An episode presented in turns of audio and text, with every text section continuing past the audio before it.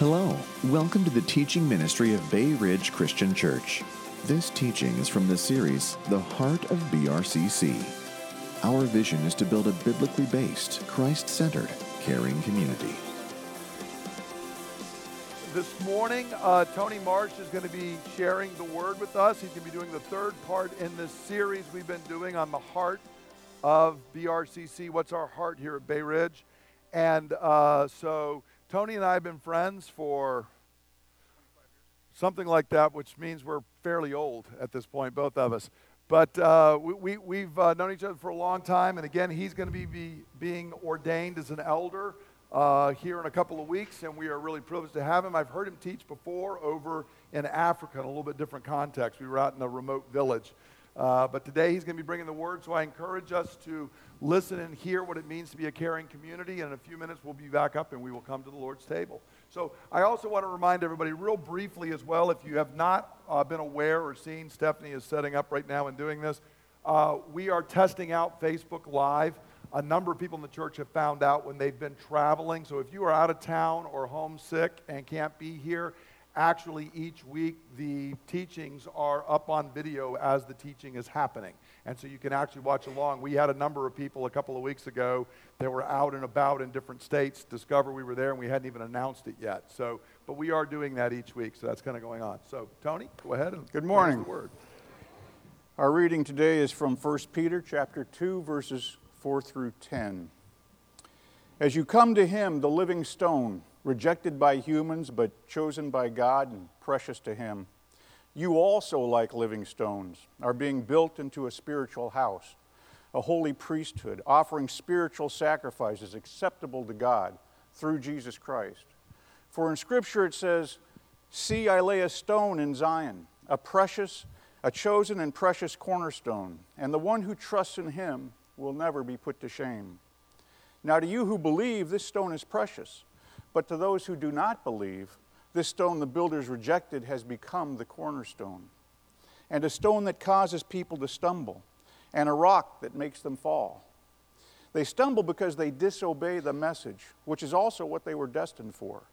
But you are a chosen people, a royal priesthood, a holy nation, God's special possession, that you may declare the praises of him who called you out of darkness into his wonderful light.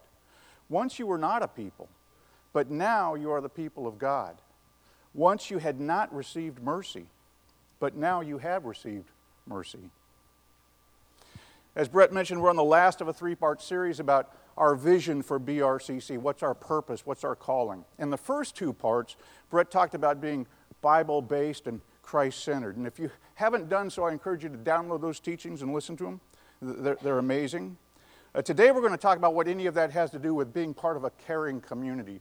What particular kind of church does Christ and Scripture uh, tell us, BRCC, and really all Christian churches, that we're supposed to be?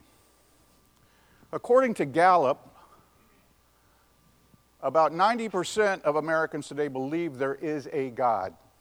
And that number has been pretty consistent over the last century or so. Uh, back in the middle of the last century, century, nearly 80% of Americans said they attended church regularly, at least once a week and often more often. What we would call frequent churchgoers. But in the last 70 years, we've seen a dramatic change in that number. Because today, only about 38% of Americans will say they'll attend any worship service at all during the course of the year. And that includes mosques and synagogues. That means more than 60% or so of Americans will not step into a church during the course of this year. And another 20% will only go once or twice. That means there are more than 80% of people who are not knit into a church family. And when asked, they say the biggest reason is they prefer to worship on their own or they don't like organized religion. They, they don't like the people, uh, they don't like the rules, uh, they don't like being called sinners. They don't know the gospel. They can't know God. Because what this passage and many other passages in Scripture tell us is we can't know God apart from being in deep relationship in a community of believers. So today we're going to explore three different aspects of what a caring community looks like. First, what community looks like inside our church, with fellow believers, and second, what community looks like outside the church with people who don't know us, don't agree with us, maybe even are antagonistic towards us. And third, we're going to talk about where we get the courage and the strength to live out what Christ and Scripture are calling us to be. So, first, what particular kind of church are we supposed to be? It's important to see in verse 5 that you and me, like living stones, are being built into a spiritual house. As I was preparing for this, Brett and I met, as you can imagine. I needed some instruction. Um, and he made a really good point. He said, We are living stones. We're, we're not standardized, measured, and cut, baked pieces of clay. We're not bricks. We're, we're, we're unique. We're odd shaped. We're imperfect. We're different colors and different textures. We, we each bring a, a unique character to the building process. So, first, it's important to understand everybody inside the church is different. We have different background, different experiences, different cultures, different attitudes. And it's important to see this because every stone in the wall is dependent on every other. Uh, if I'm up here and the, and the stone fall, down here falls out, I fall out. And if I'm down here and the stone, and, and I shake, all the stones above me shake. And notice it says, we're living stones. Do, do you know why churches are, are called congregations and why we're not called collections or agglomerations or a horde? because we're not a bag of unrelated pebbles that roll around and bounce off one another. That's an aggregation. That's a group of people who come and listen to a speech, and, and then everybody goes their own way. A congregation means we share a common core, a common purpose. We're organically related to one another. We're animated by a shared force. That's what it means in 1 Corinthians 12, 13 to 14. For we were all baptized by one Spirit to, so as to form one body, whether Jews or Gentiles, slave or free, and we were all given the one Spirit to drink. Even though, even so, the body is not made up of one part, but many. And in Romans 12, 5, when it says, So in Christ we, though many, form one body, and each member belongs to all the others. You say, well, that means we belong to Christ, and that's true, but that's the least of what it means. It also means we belong to each other. We're all one body, and each part of us is dependent on every other part. And I hope you see the implications of that because they're enormous, because it means there's no room for division, there's no room for hate, there's no room for arrogance or aggression. The foot doesn't divide from the hand, the, the arm doesn't hate the leg. There'd be no point to that. So, so no matter your background, your color, your gender, your income, we're all part of one in Jesus Christ. All of us together, living stones being built into a spiritual house. What is the spiritual house Peter's talking about? Peter's pointing back to the temple, the tabernacle, and he makes a point that all the New Testament writers um, make at one time or another. Um, both th- there exists both a very direct and at the same time almost a, an opposite relationship between the Church of Christ and the temple, uh, the Jewish temple. And, you remember the Jewish temple, that's where God, God dwelt, in the temple, in a special place, in the Holy of Holies, in the most holy place. And no one could get back there except the high priest, and only one day a year at Yom Kippur. But worshipers couldn't get in. They couldn't draw near to God. They couldn't know the presence of God. Uh, all that changed, of course, when Jesus breathed his last on the cross. In Hebrews, it says in chapter 10, verse 19, that we enter the holy place by the blood of Jesus. When Jesus was on the cross, the veil was torn. The, the, the most holy place was opened once for all. And now, all the worshipers could draw near. And, and that was an amazing change because before then they couldn't. The, the most important thing they could not experience because drawing near is what changes you. I'm sad and lonely, but the presence of God gets me out of my sadness. I'm selfish, but drawing near turns selfishness into service. I'm unforgiving, but the love of God melts me into mercy. The presence of God transforms you. But in the days of the temple, you couldn't get back there. except for a few select prophets, priests, and kings who God imparted His Holy Spirit to, you couldn't be transformed. How does the transforming presence of God through Jesus Christ get into your life? It's through community. It's as we're being built into a spiritual house, because that's where God dwells. God works on us in many ways, but one of the most important ways He works on us is through each other. I don't think anyone gets this better than C.S. Lewis, who, in his book, The Four Loves, and the chapter in Friendship, tells this kind of very famous story. Lewis says he was part of a circle of three friends who were very close to one another he, Robert, and Charles. And then Charles dies. And Lewis discovers something very interesting after Charles dies. He comes to realize he can no longer know Robert the way he did before. He says, In each of my friends, there is something that only some other friend can fully bring out. By myself, I am not large enough to call the whole man completely into activity. Now that Charles is dead, I shall never again see Ronald's reaction to a specifically Charles joke. Far from having more of Ronald, having him to myself, now that Charles is away, I have less of Ronald. Do you see what he's saying? He's saying there was a part of Ronald he could only know because of Charles's presence. And now that Charles is gone, he'll never see that part of Ronald again. His, his grief is twofold. He's lost Charles to death, but he's lost that part of Ronald that only Charles could access. he goes on to say, We possess each friend not less, but more as the number of those with whom we share him increases. In this, friendship exhibits a glorious nearness by resemblance to heaven itself, where the very multitude of the blessed increases the fruition with each, which each has of God. For every soul seeing him in her own way doubtless communicates that unique vision to all the rest.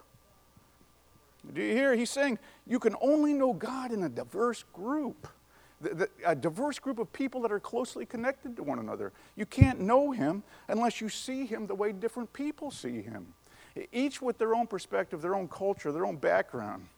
Do you, do you see how 80% of the people who aren't knit into a church are missing out?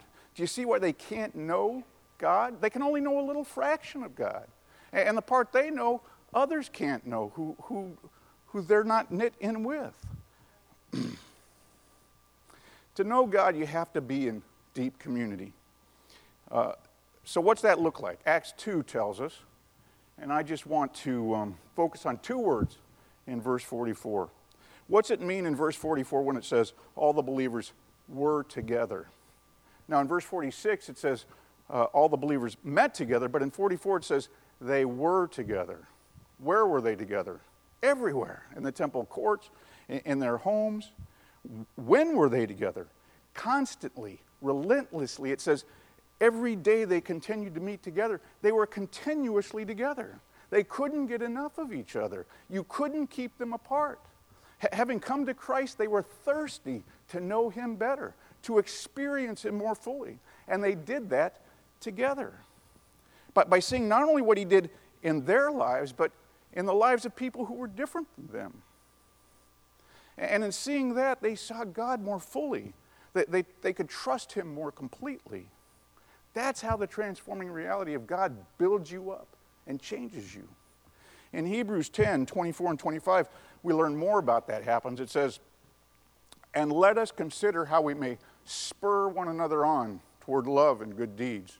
Let us not give up meeting together as some are in the habit of doing. Let us encourage one another, and all the more as you see the day approaching. There, there's a lot of things this passage says we're supposed to do in community, but I'm going to focus on just two. Um, two very different, almost opposite things that we're supposed to do. We're supposed to spur one another on and we're supposed to encourage one another. Spur means to confront, to, to cause pain. When, when, you, when you spur a horse, you take the ouchy end of the spur and stick it in the horse's flank to make him go. It, it hurts.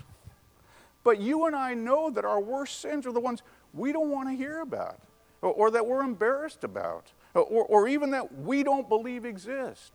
Those are the sins we most desperately need to hear about. Look, Christian community isn't for sissies. It takes courage to confront and be confronted. And unless you've granted someone permission to confront you about the sins you're embarrassed about or that you don't think you have, then you aren't being spurred, spurred on. And there's only so close you're going to be able to grow to God. Hebrews goes on to say, we're to encourage one another. And that's almost the opposite of causing pain. That's to come alongside, it's to build up, it's to empathize, it's, it's, uh, it's to approve. And, and we need that because we get disappointed, we, we get down, we question ourselves, we struggle. Look, if you're not part of a group of close Christian friends who have permission to enter your life that way, then you're missing out on what they have to give you. And they're missing out on what you have to give them because He inhabits us collectively. He inhabits us as we're being built together. So that's our church, and that's what we're working to be. C.S. Lewis said, We're working to be carriers of Christ to each other. But what in the world does that look like to the outside world, the people who don't know us, don't like us, may even be antagonistic to us? And that's the second point we're going to talk about. In Matthew chapter 5, uh, verse 14, Christ says, You are the light of the world. A city built on a hill cannot be hidden. So, what's he saying here? At first, you know, he's talking about a light, he's talking about a city. It looks almost like two different metaphors, but in fact, it's one metaphor expressed in two slightly different, different ways. If you've ever been in an airplane at night, even a few hundred feet off the ground, and you looked out on the, the horizon, you can see a city from miles and miles and miles away the light blasts up into the darkness.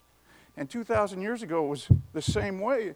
Uh, for, for a city built on a, on a hill or even a slight rise, the torches, the cooking fires, the light of the city could be seen for miles away.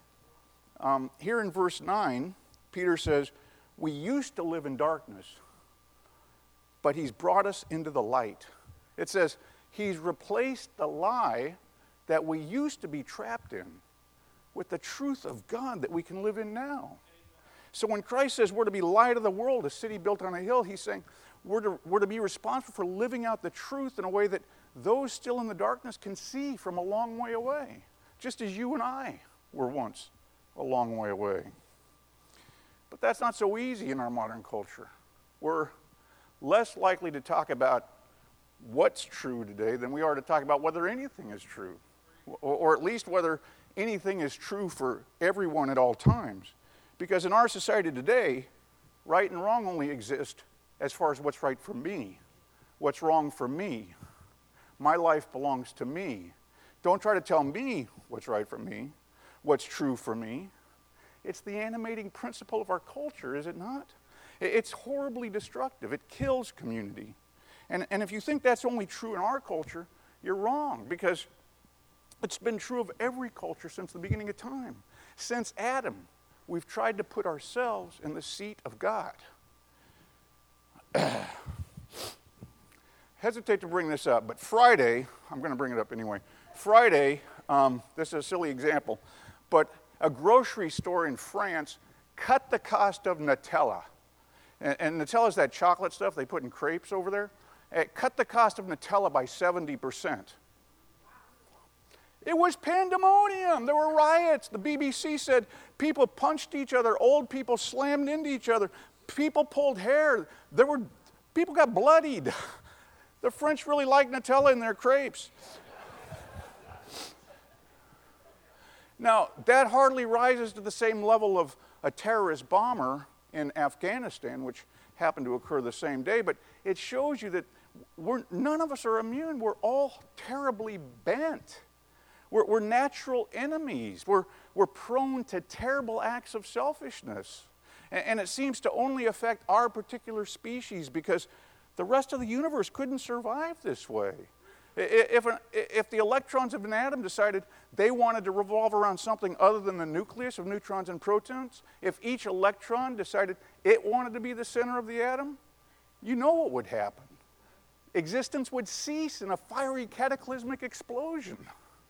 But that's exactly what most people claim to think today. It's why marriages fall apart. It's why families fail. It's, it's why businesses don't last. It's why friendships blow up. You can't be the center of the world, even your little part of it, any more than an electron can be the center of the atom. The, the only way the atom works is if every electron agrees there's a common center. So, what does that say about truth and, and, and, and about how we're supposed to live? Two, two verses, I think, um, tell us, and they're the two verses following our reading today. Dear friends, I urge you, as aliens and strangers, to abstain from sinful desires, which wage war against your soul. Live such good lives among the pagans that though they accuse you of doing wrong, they may see your good deeds and glorify God on the day he visits us. This is saying that Christianity says there is a universal standard of truth. There is right and wrong. And if you live in the wrong way, it will war against your soul. That's one of the things Peter says when he says, We're aliens, we're strangers. Because if you believe, if you believe there's a difference between right and wrong, and, and, and if you believe the wrong will war against your soul, and if you live in a society that downplays the difference between right and wrong or redefines it as what's right or wrong for you, then you're a stranger. You're an alien. Well, we have to understand that. And we have to see the, the very careful balance that means we have to maintain as we engage with the outside culture. Some churches respond by watering down the message, they, they get rid of doctrine, they try to assimilate. To them, there is no heresy other than saying there is heresy. Uh, others withdraw. They, they attack society. They wall themselves off. They're aliens who have made the culture hostile. But neither of those are biblical because neither of those shine a light in the darkness. Neither represents a city on a hill. And, and Peter makes clear we're supposed to be committed to that light. We're, we're, we're supposed to be un- unapologetically, absolutely committed to living out truth. And it should be seen on, in how we treat each other and how we serve the outs- those outside the church. We're aliens, but we're resident aliens. We're permanent aliens. We're aliens not just passing through. We're aliens who are committed to the well being of those around us. Peter's saying we should seek not only to be a light, not only to display truth, but that the culture should be able to see your good deeds. And we should do it despite their accusing us of wrong. It doesn't say if they accuse us of doing wrong, it says they will accuse us. They have no choice. They can't understand us. Their worldview is different than ours. We're aliens and strangers. But at the same time, they're accusing us. Peter says they'll recognize our good deeds. So when we show the truth through obedience to Christ, it'll be accusation. But when we show the love of Christ by our service, it'll be recognition. And if we're serving for the right reasons, because of what they get out of it, not what we get out of it, then even the pagans will glorify God. This is a difficult vision. It's a compelling vision, but it's a, it's a, it's a thin line. But if God is going to get the glory, it's going to be because of what they see us do. This is a line very nearly impossible to walk. It's certainly impossible to walk with perfection. But we won't walk it perfectly. But we'll get better as we work it out and as we walk it more faithfully. So the question is how can we do this? How, how do we find the courage to refuse to assimilate, but the humility to serve those who vilify us? And the answer is here in 1 Peter. We have to come to the chosen and precious living stone, the, chosen and precious cornerstone. Well, what does it mean to come to Him to build on the cornerstone? Well, first of all, you have to recognize what this scripture is saying. Peter says in verse 7 But to those who do, do not believe, the stone the builders rejected has become the cornerstone. He's saying, We're building. Everybody is building something. We're building a life. We're building something on some sort of cornerstone, some sort of foundation. But it says if your cornerstone isn't Jesus, you've got a problem. Your cornerstone is flawed. Your foundation is shaky. You're not lined up with truth. And so your building is eventually going to fail. A lot of people feel pretty good about themselves until something bad hits a, financial setback, a health care problem, a relationship problem. And, and then their identity takes a hit, their life falls apart. Why? Because if you make your cornerstone about you, about how you feel, about your rights, then every interaction becomes a transaction. Your relationships become what's in it for you. What can others do for you? Can you see how that kills community? The reading says, I lay in, in Zion, I lay a stone in Zion, a precious cornerstone, and the one who trusts in him will never be put to shame. Peter's saying is, it, it, it, Peter is saying that if your cornerstone is anything other than Jesus, you will be put to shame. If your relationships are transactional, if they're based on you and what makes you feel good and what's in it for you, then you'll wonder why your life isn't happy. You'll decide that somewhere, somehow, you missed out. You'll blame your spouse, your, boss, you'll blame God because you'll come to believe that the thing that you'd been putting your hope in let you down. They didn't deliver the life you thought you were building. You'll wonder where it all went wrong. It went wrong because you didn't build on the right foundation. But if He's your identity, then you will not be put to shame. No matter the hits and the trials, uh, your identity will survive. And you will take hits, and there will be trials. But if you're lined up on the true cornerstone, your identity will survive because your identity is in Jesus Christ. Here's the problem, though it doesn't say you can agree intellectually, it doesn't say you can just decide with your head that Jesus is your cornerstone and go about your business. It says, Those who believe find him precious. What's that mean? It, means he has to be more important to you than anything else. He has to come first. And I'm not talking about first in your spiritual life, he has to come first in every aspect of your life. Is he more important to you than your profession, your business, your job? Is he more important to you than your family? Is he more important to you than your status or your house or your friends? Is he your justification? Is he your identity? What's precious to you?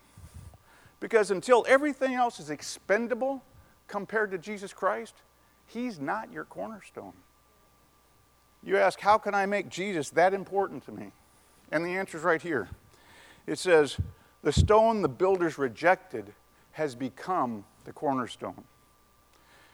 You have to see what it means that he was rejected. He came to his own, but his own knew him not.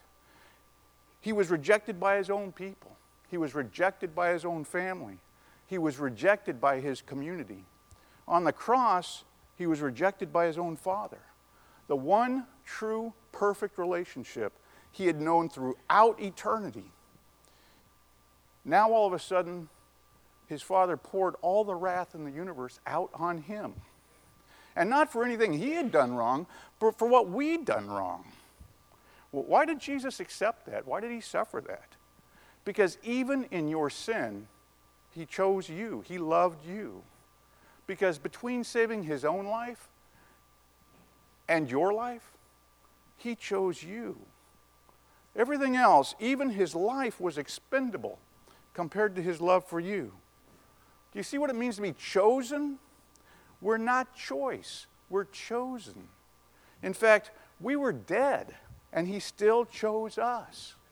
We were his enemies, but he still died for us. While we were still sinners, Christ died for you. Do you see what that means? Look what this says. It says, if he's our cornerstone, we will never be put to shame. Do you know why? Because on the cross, He took on our shame. He became shame. So we would never have to know shame. Because He found you precious, you now can find Him precious. That's the heart of the paradoxical basis for salvation.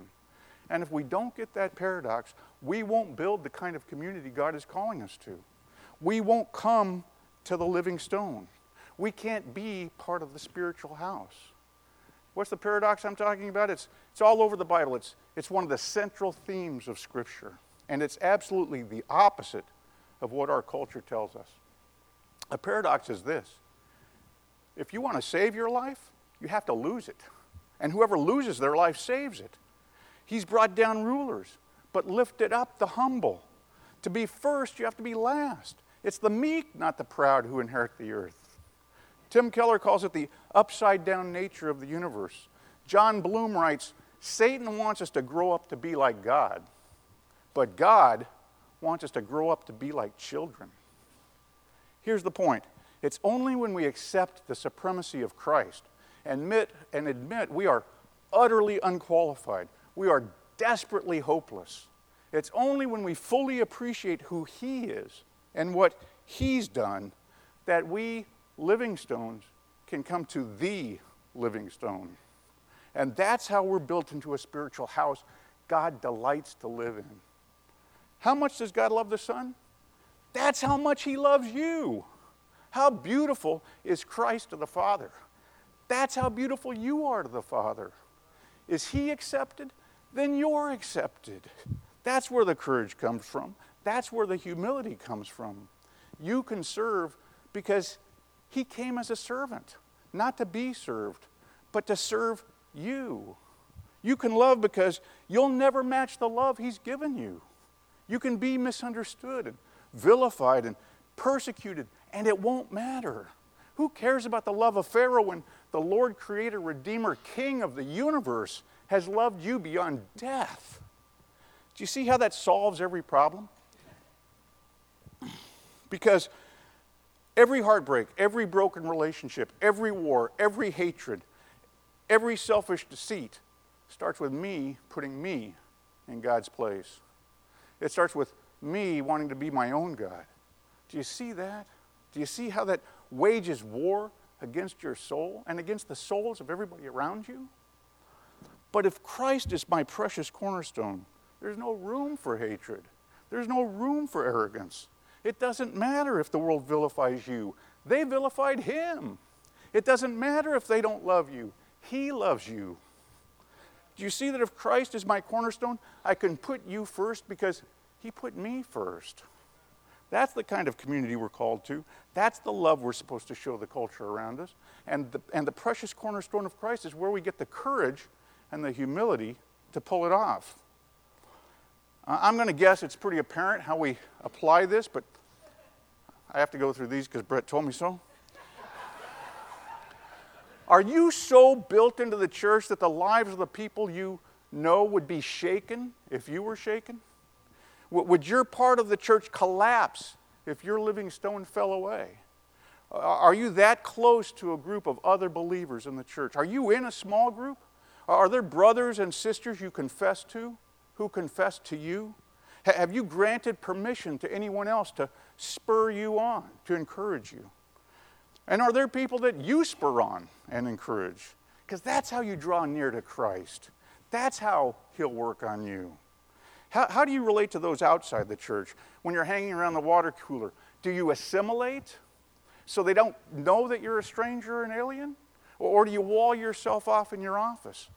Or do you do what Peter says and engage? Does God get glory from your good works? And finally, what is your cornerstone? What's your identity? Is the cornerstone so precious to you that everything else is expendable?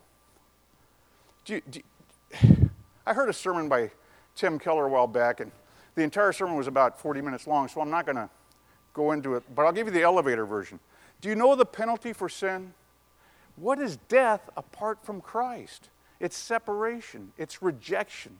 On the Christ said, on the cross, Christ said, My God, my God, why have you forsaken me?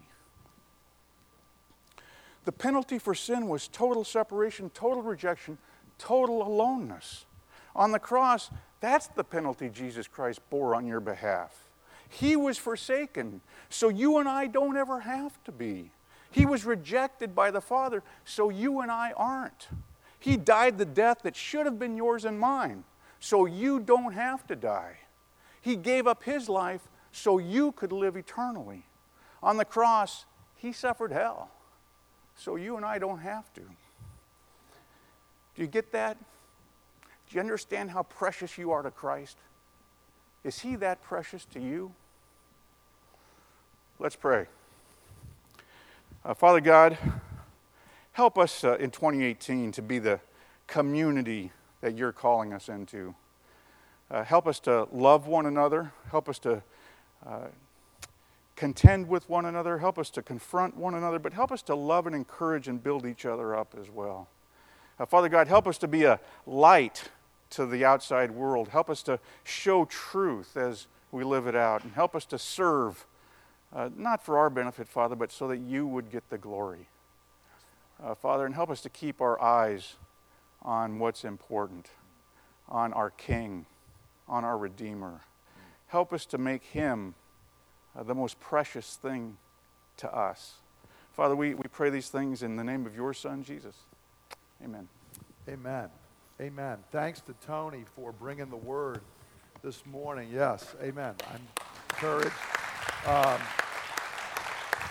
and I, I, hope you were encouraged and fed as we're, we're doing that. And as uh, Tony is teaching here, and I was praying, I, I want to, as we're going to come to the table, I want to read Ephesians 2 11 through 22, which, which kind of encapsulates many of these thoughts of what Christ has done for us, both in our relationship with God, but at the same time, what that means in our relationship with one another. And even how it provides the basis for us to relate to those outside the community. Ephesians 2:11, the apostle Paul says this, hear God's word, hear the gospel. Therefore remember that formerly you who are Gentiles by birth and called uncircumcised by those who call themselves the circumcision, that which is done in the body by the hands of men. Remember that at that time you were separate from Christ, excluded from citizenship in Israel, and foreigners to the covenants of the promise, without hope and without God in the world. But now, in Christ Jesus, you who were once far away have been brought near through the blood of Christ. For he himself is our peace, who has made the two one and has destroyed the barrier, the dividing wall of hostility, by abolishing in his flesh the law with its commandments and regulations. His purpose was to create in himself one new man out of the two, thus making peace. And in this one body to reconcile both of them to God through the cross, by which he put to death their hostility. He came and preached peace to you who were far away, and peace to those who were near. For through him we both have access to the Father by one Spirit. Consequently, you are no longer foreigners and aliens but you are fellow citizens with God's people and members of God's household, built on the foundation of the apostles and prophets, with Christ Jesus himself as the chief cornerstone. In him, the whole building is joined together and rises to become a holy temple in the Lord. And in him, you too are being built together to become a dwelling in which God lives by his Spirit. Notice what the apostle tells us there. We were far away. Earlier in Ephesians, he told us how far you were dead. You were a dead stone. So was I. But Christ Jesus made us alive. And he brought us who were far away near to God. But the amazing thing, if you notice there, Paul said, when he did that, he not only brought us near to God and abolished the hostility between us and God, he brought us near to one another. And he broke the dividing wall and the hostility we had between one another. Because, of course, if you go back and you look at the fall, it not only created hostility and hiddenness between us and God, it immediately created hostility and hiddenness between Adam and Eve. And so Christ's death has reconciled both. And so we're going to come here, and I want, as we come to the table, remember the good news of the gospel. Whatever your sin, Christ is greater. The gospel is greater. God's grace is deeper and broader. But here's the second part of that. That also means that that greater, deeper grace, that greater, deeper work of Jesus Christ is greater and deeper than anything that would separate you from any brother or sister. And so, the only thing that would prevent me from receiving reconciliation with God is my refusing the work of Christ. And the only thing that can prevent me from being reconciled to my brother and sister is the same thing. Because the same death that reconciled me to God has reconciled me to you. And that's good news for us. And so we're going to come to the table and receive and rejoice in the reconciliation with God, but also receive and rejoice in the reconciliation with one another. And then ask God to use that as a launching point.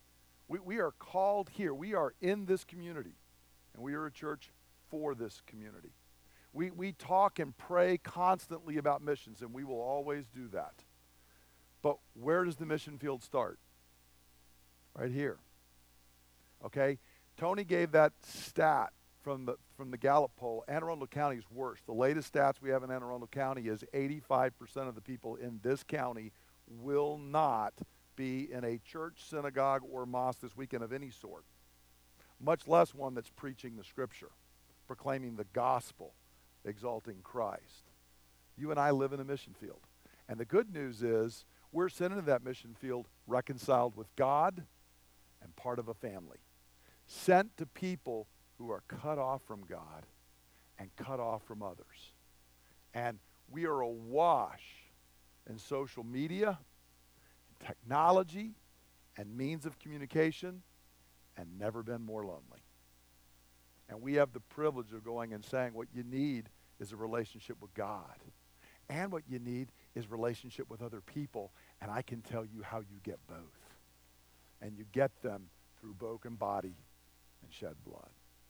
If you are here today and you are a believer, we invite you to this table. You do not have to be a member of Bay Ridge Christian Church because there is one church which has been formed by the Lord Jesus Christ. And so, if you have done exactly what Tony was so clearly proclaiming there, that your trust is in Christ, you have no reason to be ashamed, and we call you to the table this morning. If we're not believers, then we should let this meal pass because this meal is a proclamation that I believe my only hope before God, my reconciliation, what has brought me near, what has turned me from a dead stone to a living stone, is the broken body and the shed blood of Jesus Christ, plus nothing. Nothing else adds. All we can do is detract. But if we believe that, then I encourage you, come to the table today. For what I received from the Lord Jesus, I also pass on to you that the Lord Jesus, on the night he was betrayed, he took bread, and when he given thanks, he broke it. And he said, This is my body, which is broken for you. Do this in remembrance of me. And in the same way, after supper, he took the cup. And he said, This cup is the new covenant in my blood, which is poured out so that your sins may be forgiven. Drink from this, all of you, in remembrance of me. For as often as you eat this bread and you drink this cup, you proclaim the Lord's death until he comes. Jesus, we come to this table this morning as those who would have every reason to be ashamed. Lord, we are sinners by nature, and we are sinners by choice. Lord, and every day we have increased our debt because every day we have disobeyed and we have not conformed to your law perfectly. We have sinned in what we have done, and we have sinned in what we have left undone. But we come because our hope is in Jesus Christ. And we believe that his broken body and shed blood are, are sufficient. And so we cling to the scripture text from this morning that we trust in him. He is precious to us, and therefore we will never be put to shame. Father, receive us through the blood of Jesus Christ by the work of your Holy Spirit. We ask it in Jesus' name. Amen. As you get the elements, hold on to them, and we will take them together in a couple moments. And I encourage you to think through where God wants to work reconciliation between you and Him, and if there is between you and someone else. and then ask the Lord to work that reconciliation. And then we will take together.